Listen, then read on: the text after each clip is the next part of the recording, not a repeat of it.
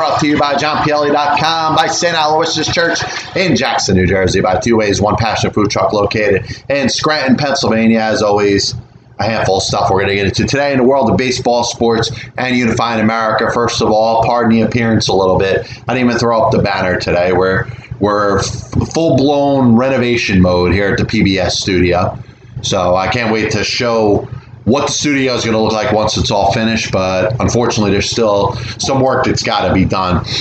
Uh, among some things we're going to get into today, I want to mention every Hall of Famer that played, coached, managed, or was in the front office for the New York Mets at some point. I want to talk about every single quarterback that was drafted in the same draft as Tom Brady before him. I want to talk about Marty Schottenheimer. I want to talk about Otto Graham. But first, be remiss if I didn't talk about the streaker from the Super Bowl. And I think it's a, a, dream scenario, a hilarious scenario, one in which, if it was true, every single one of us, or you know what, I'd say at least 50% of us, would wish it was them. To go out there and place a $50,000 prop bet on there being a streaker in the Super Bowl. And to back it up and say, you know what, I'm going to make sure that happens because I'm going to be the streaker. Now, on paper, it sounds like a dream scenario. On paper, it sounds like it's something almost too good to be true. And the reality is, it probably is. Because whether you talk about any casino, any online betting service, it's very hard to expect them to accept a $50,000 bet on something like that. And understand there's a difference between the coin toss, which is likely a 50 50 chance, or if you did it 100 times, it would be you know kind of close, but not exactly 50 50. You're going to bet on how many points are scored in the game. You're going to bet on who's going to score the first touchdown. You're going to bet on how many passing yards Patrick Mahomes is going to have. Those are all things that are not controlled by the bettor. We're talking about a streaker we understand that that's that same bettor that's betting whether Patrick Mahomes is going to throw for 300 yards or more is going to bet whether somebody is stupid, goofy, and crazy enough to take their clothes off and run out onto the field during the middle of the Super Bowl. Unfortunately, that's humanly controlled. You can have some firsthand information there. And not even the fact that if, if this guy bet on himself, this guy could have bet on somebody he knew.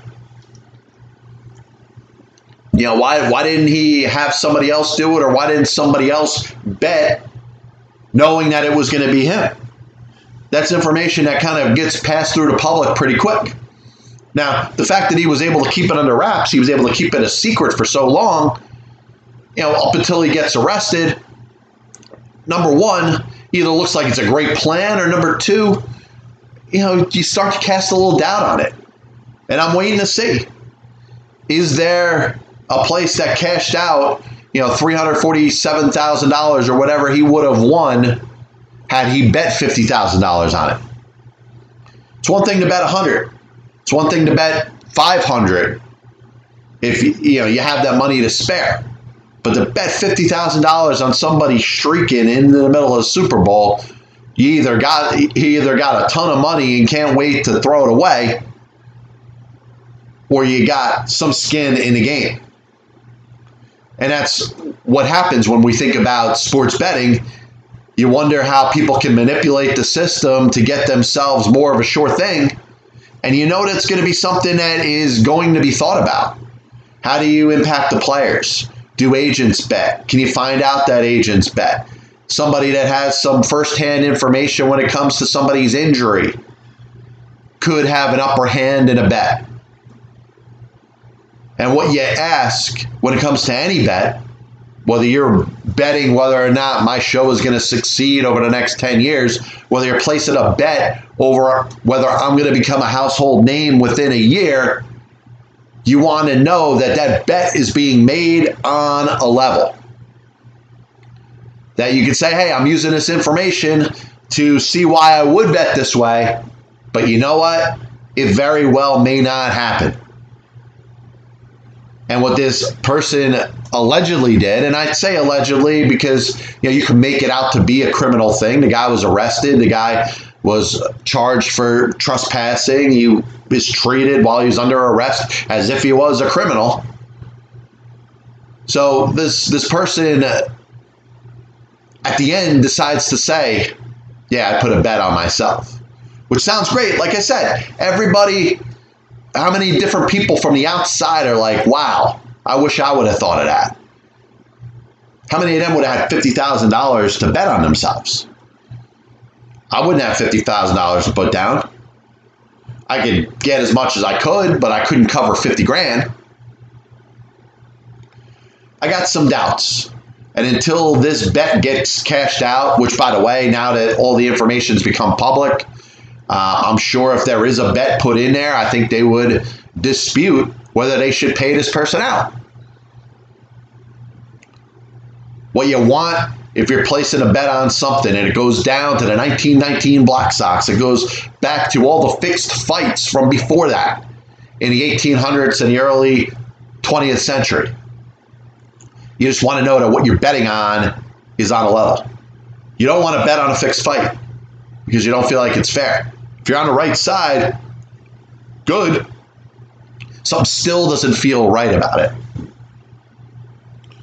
So, amongst things I was thinking about with the Super Bowl, you know, it's not uncommon information. We know about Tom Brady being a, a sixth round quarterback, taken 199th overall.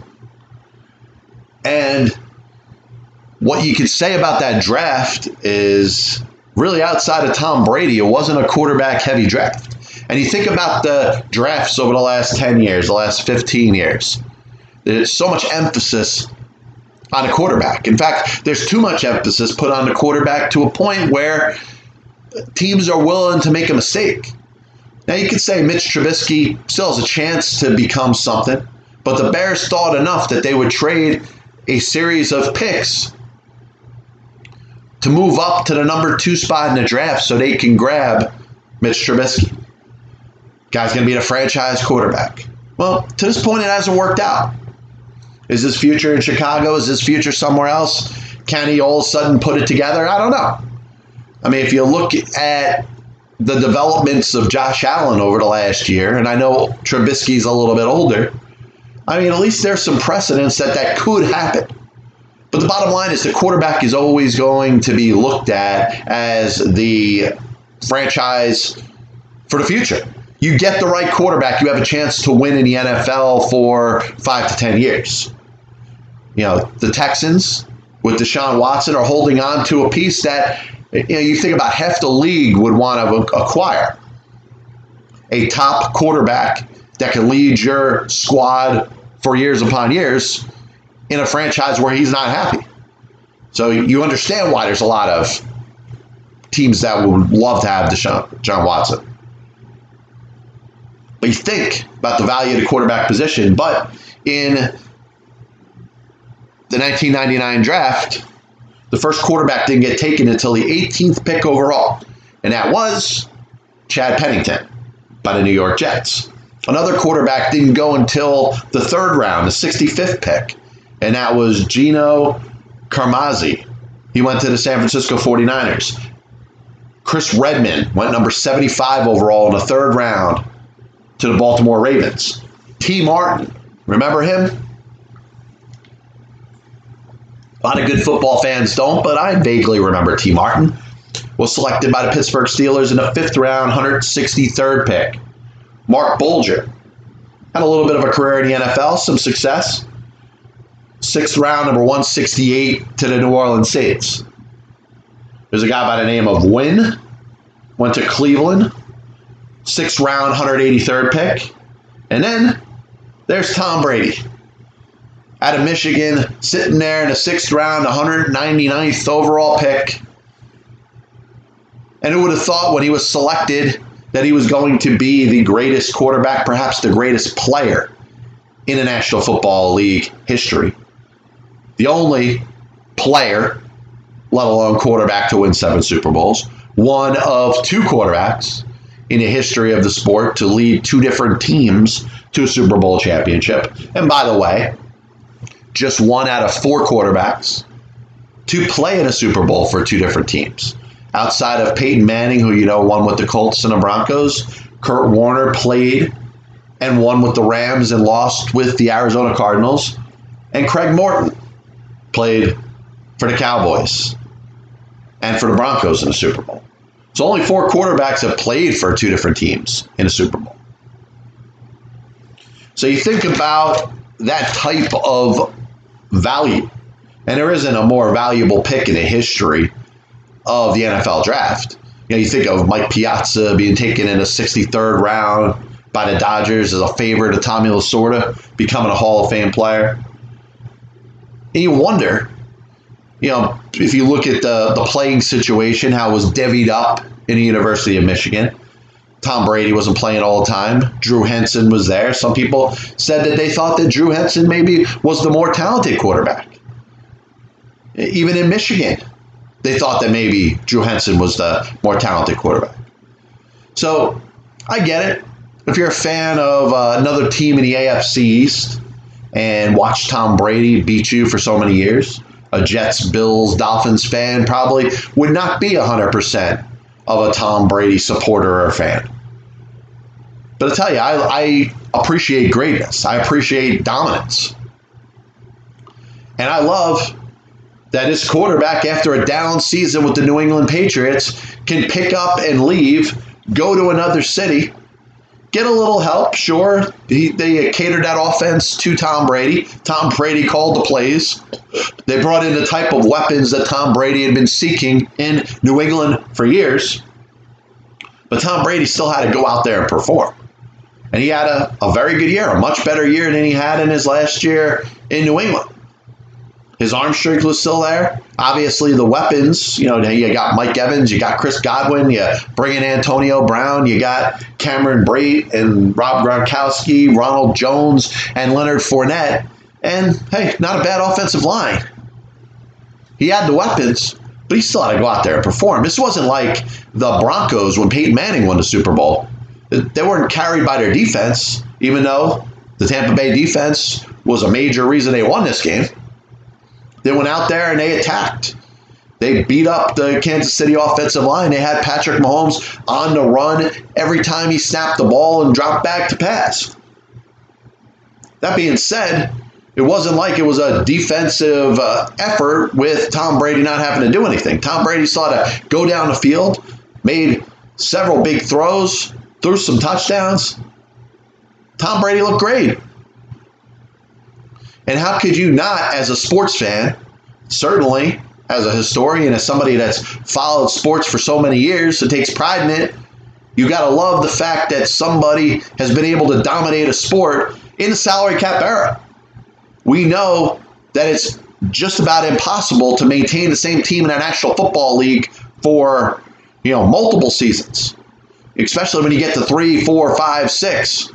So, what's the common denominator that he said for so many years was working for the New England Patriots? It was the coach and the quarterback.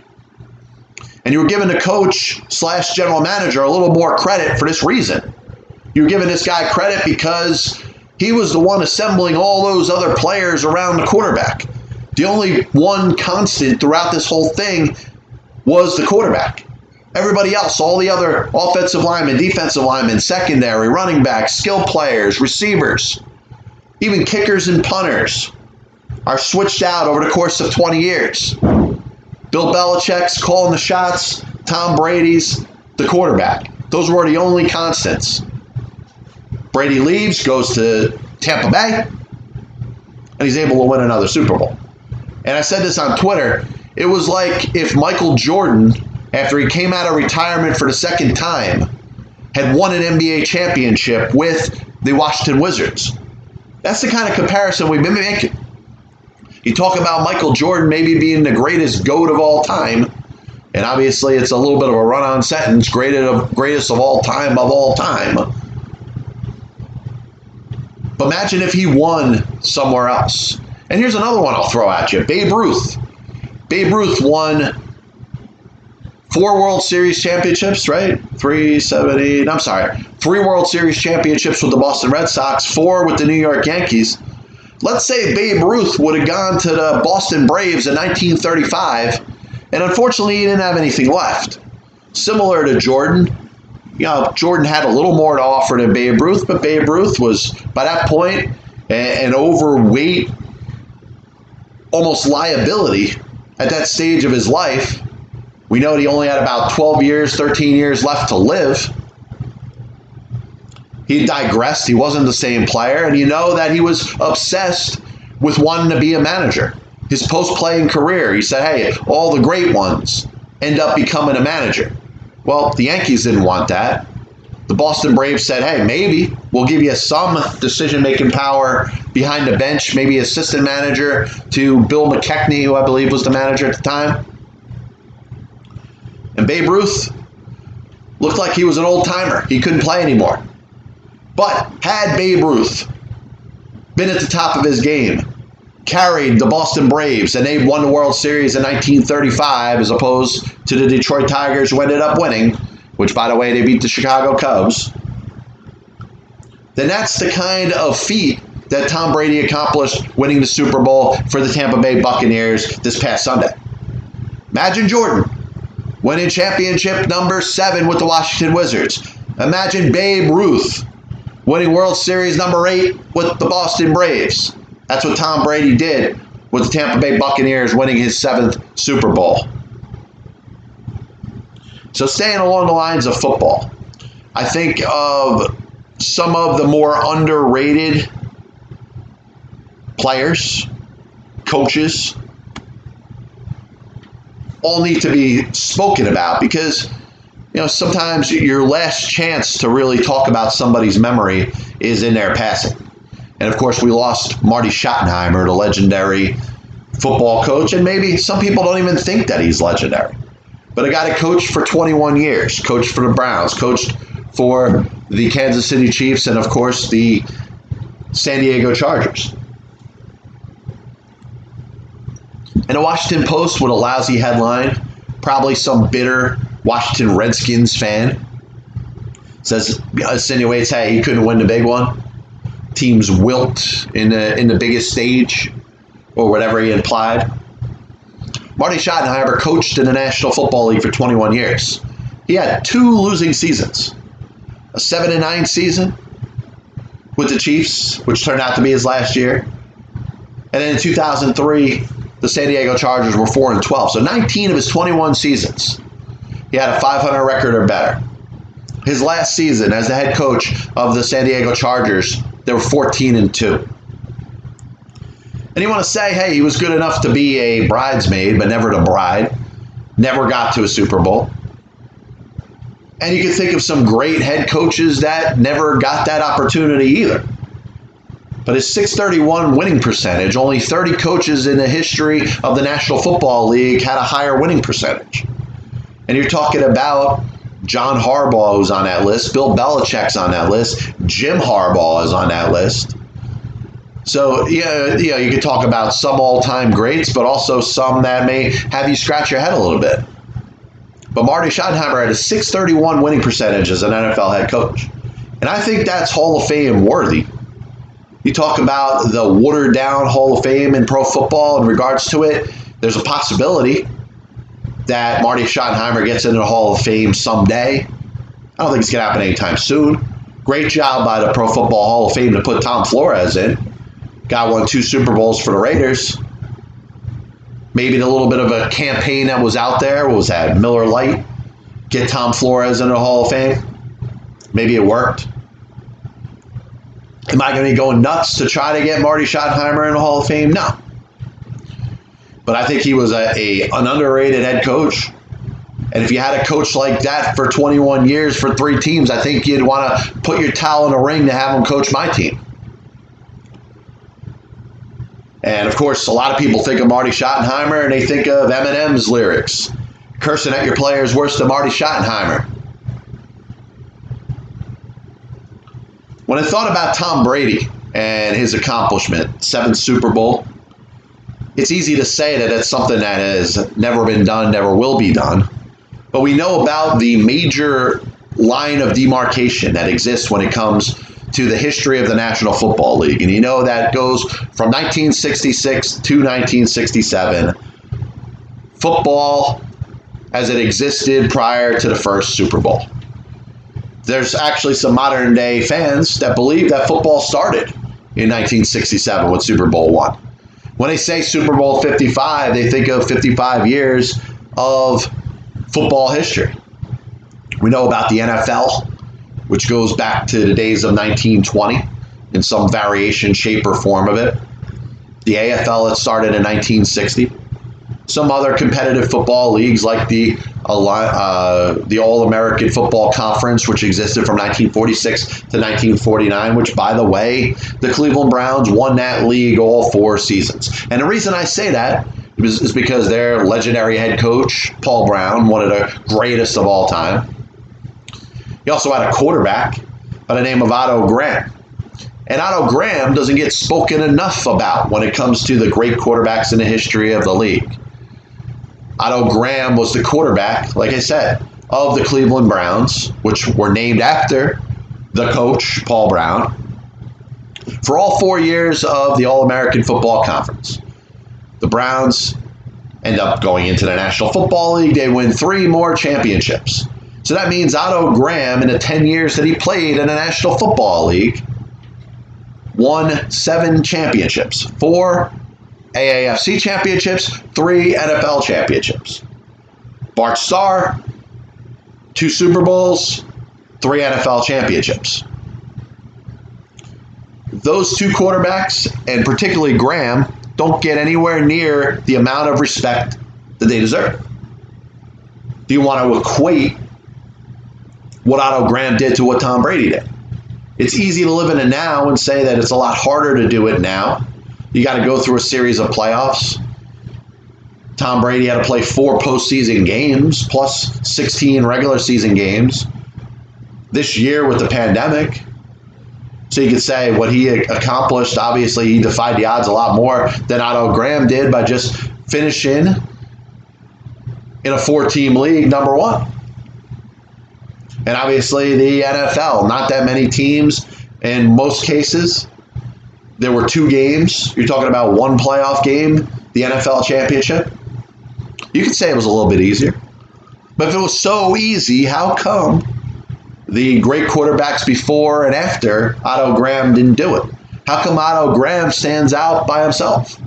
There's Otto Graham, a little space, and then there's Bart Starr, and then there's nobody else. Nobody else dominated a sport like Otto Graham until Tom Brady but you don't hear or see the universal discussion about anybody being in Tom Brady's league. Like I said, I said Michael Jordan if he won a seventh championship with the Washington Wizards, Babe Ruth if he won an eighth World Series with the Boston Braves. Otto Graham won seven championships at a different time, but that's not his fault. So, last two things we're going to hit up. I'm going to do the last football related one, and this will be an easy 55 Super Bowls. Do you know that there has been a duplicate final score? In other words, two Super Bowls with the same final score just three times. I think that's pretty amazing. That's basically you take away those six games, and that means that there have been 52 different scores in 55 games. The first duplicate was first the Dallas Cowboys over the Denver Broncos in Super Bowl 12. Then the Oakland Raiders over the Philadelphia Eagles in Super Bowl 25. And that score was 27 to 10. The next one was the Washington Redskins over the Miami Dolphins in uh, it can't be Super Bowl 12, so Super Bowl 13 maybe. I don't know. Whatever. I, I got it wrong. But then the Dallas Cowboys over the Pittsburgh Steelers in Super Bowl 30 by the score of 27 to 17. And then the next duplicate score in Super Bowl 10, or Super Bowl 20, I'm sorry. No, it is 10. The Pittsburgh Steelers over the Dallas Cowboys 21 to 17. And then you got the New York football giants over the New England Patriots in Super Bowl, what is it? 50, 40, I don't know, 46, 21 to 17. I find that pretty fascinating. Three duplicate scores in 55 games. And they're all kind of around the same 27 10, 27 17, 21 17. Didn't hear that brought up once in regards to any of the Super Bowl coverage this year. So, last thing I figured I'd entertain you with, this is the Pass Ball Show, brought to you by JohnPielli.com, by St. Aloysius Church and School in Jackson, New Jersey, by Two Ways, One Passion Food Truck located in Scranton, Pennsylvania. So, the Mets have a handful of players, coaches, executives, managers that are in the Baseball Hall of Fame and what the majority of them have in common is they were Hall of Fame worthy outside of anything they did with the New York Mets.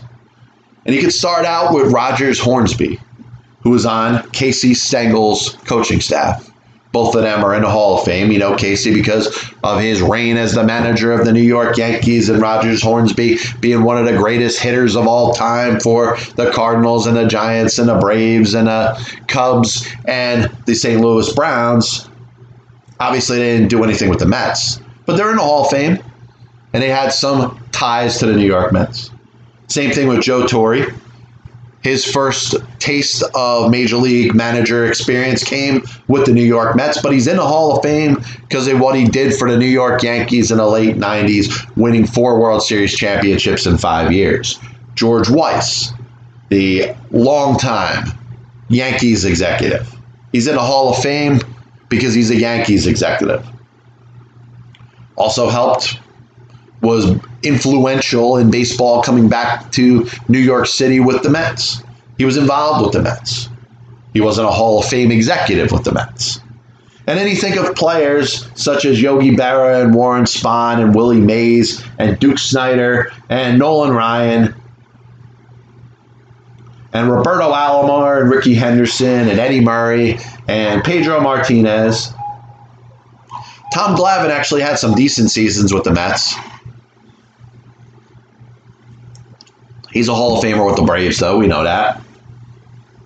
So when it comes down to it, the only Mets that are in the Hall of Fame that had significant contributions with the Mets were Tom Seaver, Mike Piazza, and Gary Carter. Now, Gary Carter went in to the Hall of Fame with a Montreal Expos cap.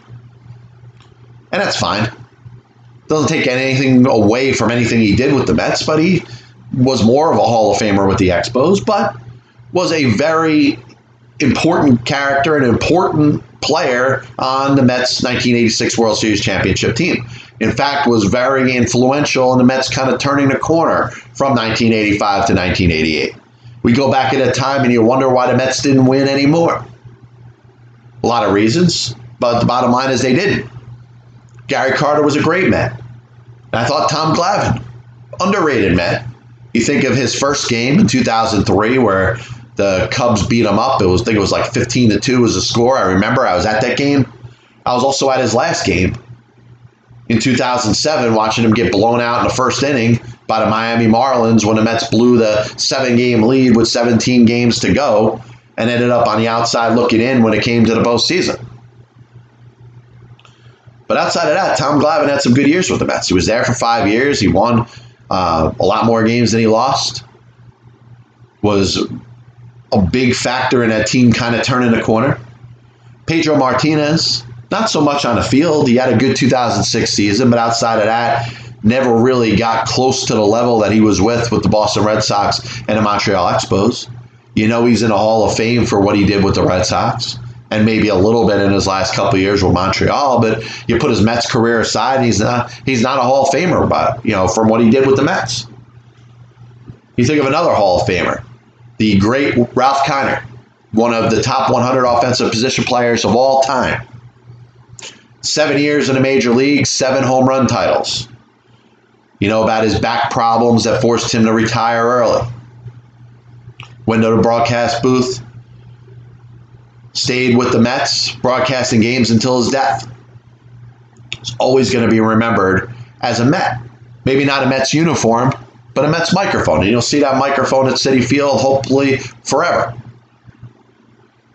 Ralph Kiner, great baseball player. Ralph Kiner, Hall of Famer. Not so much with the Mets as a player. He never played for the Mets.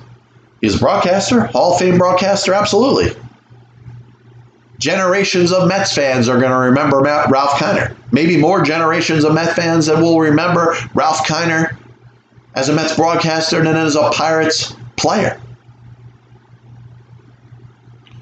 I do want to thank everybody for tuning in. Once again, Passball Show brought to you by JohnPielli.com, by St. Aloysius Church in Jackson, New Jersey, by Two Ways, One Passion food truck located in Scranton, Pennsylvania. Once again, pardon the appearance. I didn't put the banner up today. Maybe we'll do it Saturday. PBS is available on Apple Music, Spotify, as well as Amazon Music. You could also check out my YouTube channel. Just search John Pielli. SoundCloud, same thing. Twitter, same thing every Thursday, every Saturday throughout the month, uh, throughout the year of 2021. God bless you. And as always, I see you on the other side.